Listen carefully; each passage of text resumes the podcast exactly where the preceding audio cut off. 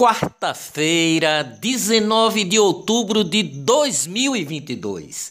Na próxima semana, o INSS, Instituto Nacional do Seguro Social, volta a pagar os aposentados, pensionistas e demais beneficiários. O novo lote de pagamentos será liberado a partir do dia 25 cerca de 36 milhões de pessoas recebem benefícios do INSS, sendo que 60% desse total são pessoas que recebem apenas o piso nacional. Conselho Curador do FGTS, o Fundo de Garantia por Tempo de Serviços, aprovou ontem o uso dos depósitos futuros do Fundo de Garantia para que sejam usados no cálculo das prestações dos mutuários em financiamentos de casas. Desse modo, os recursos que ainda serão depositados pelos empregadores, ou seja, que ainda não estão efetivamente disponíveis na conta, serão levados em consideração como previsão de renda, a fim de facilitar a compra da casa própria. Ministério Público Federal e Tribunal de Contas da União vê finalidade eleitoral e pede a suspensão do crédito consignado no Auxílio Brasil. Superior Tribunal de Justiça Desportiva interdita a Ilha do Retiro e o esporte jogará com portões fechados na Série B. Além disso, o Leão não terá direito à carga de ingressos em partidas como visitante. Olá, eu sou o jornalista Ivan Maurício e estas são as notícias mais importantes do dia.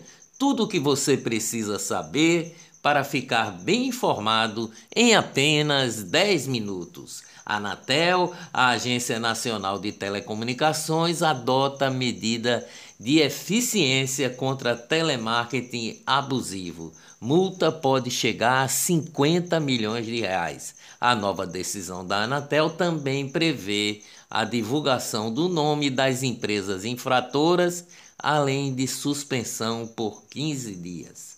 A Anvisa, Agência Nacional de Vigilância Sanitária, alertou ontem sobre o recolhimento voluntário de dois lotes de chocolates da marca Garoto devido à possível presença de pequenos fragmentos de vidro, o que pode causar lesões na boca ou nas mucosas. Pará acumula 5.440 denúncias de abuso e tráfico de crianças e adolescentes. Após quase 40 anos, Marieta Severo, a atriz, encerra contrato com a TV Globo. Economia no Brasil. Ministério do Trabalho e Previdência começou a pagar ontem a quarta parcela do benefício dos caminhoneiros e taxistas.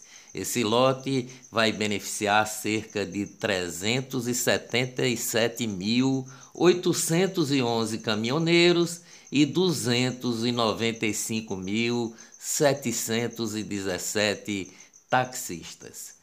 Em 2022, o Brasil tem a quarta menor inflação do G20, o grupo dos 20 países mais ricos do mundo. A Argentina ocupa a pior posição de ranking elaborado por agência de classificadora de risco.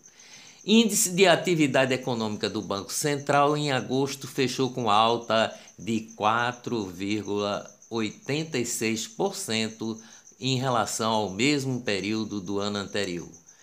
Economia no mundo. Pobreza no Chile pode crescer 10,5% em 2022, diz Banco Mundial. Negócios no Brasil. Em setembro, a média de vendas de veículos no Brasil fechou em 9.200 veículos por dia é o terceiro mês consecutivo em que o comércio do setor fica maior que no mesmo período de 2021. Brasil já tem quase 6 mil antenas de 5G. A TIM lidera com o maior número de estações em operação. Finanças no Brasil. Bolsa de Valores de São Paulo e Bovespa fecha em alta de 1,91% com o bom humor do exterior e o dólar caiu a R$ 5,25. Censura o programa Os Pingos nos Is da Jovem Pan sofre censura prévia e em protesto a comentarista Ana Paula Henkel leu receitas de bolo de fubá, lula frita, pudim de leite condensado e cuscuz. Imprensa. Em liminar, o Tribunal Superior Eleitoral nega pedido do PT de bloqueio do site da revista Oeste. A decisão do ministro ainda precisa ser confirmada pelo plenário da Corte. Jornalista quer a morte de Bolsonaro e família e diz que o extermínio de apoiadores o deixaria feliz.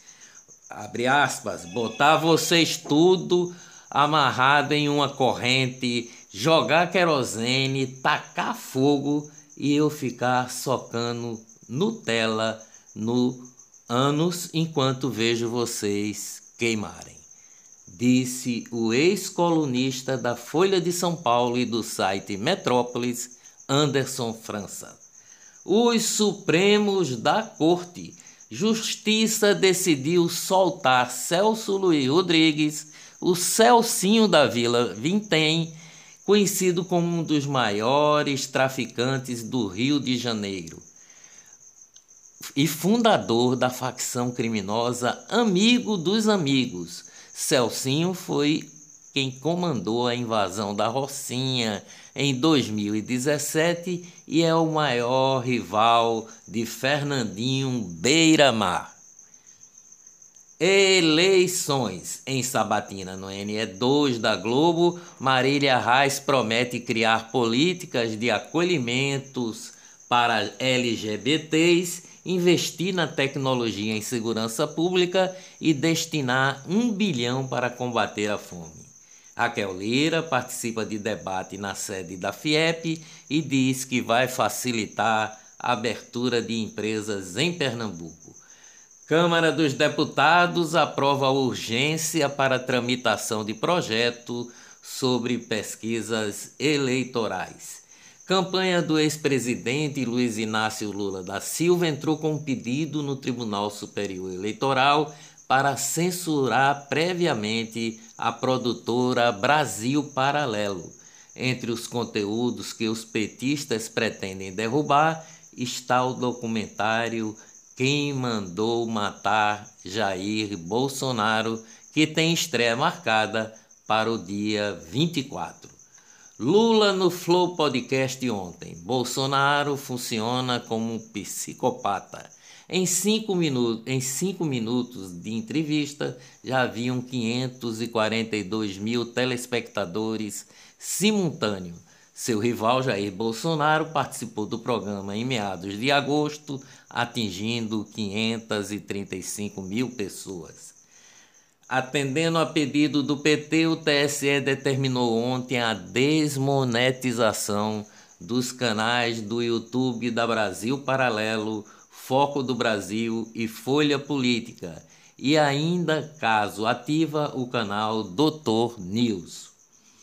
Lula desistiu de participar do próximo debate presidencial do segundo turno, que seria realizado na próxima sexta-feira, dia 21 pela revista Veja, em parceria com o SBT e a CNN Brasil, o portal Terra, a Nova Brasil e o Estadão Eldorado.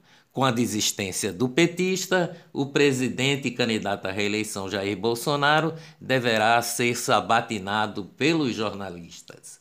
Economia com Lula é incerta e Bolsonaro ainda pode vencer disse ao jornal O Estado de São Paulo Henrique Meirelles, ex-ministro da Economia e também candidato na eleição passada à presidência da República, apoia o petista, mas faz análise pessimista sobre o que seria um eventual governo de Lula e diz que ideias de, de esquerda seguem predominantes.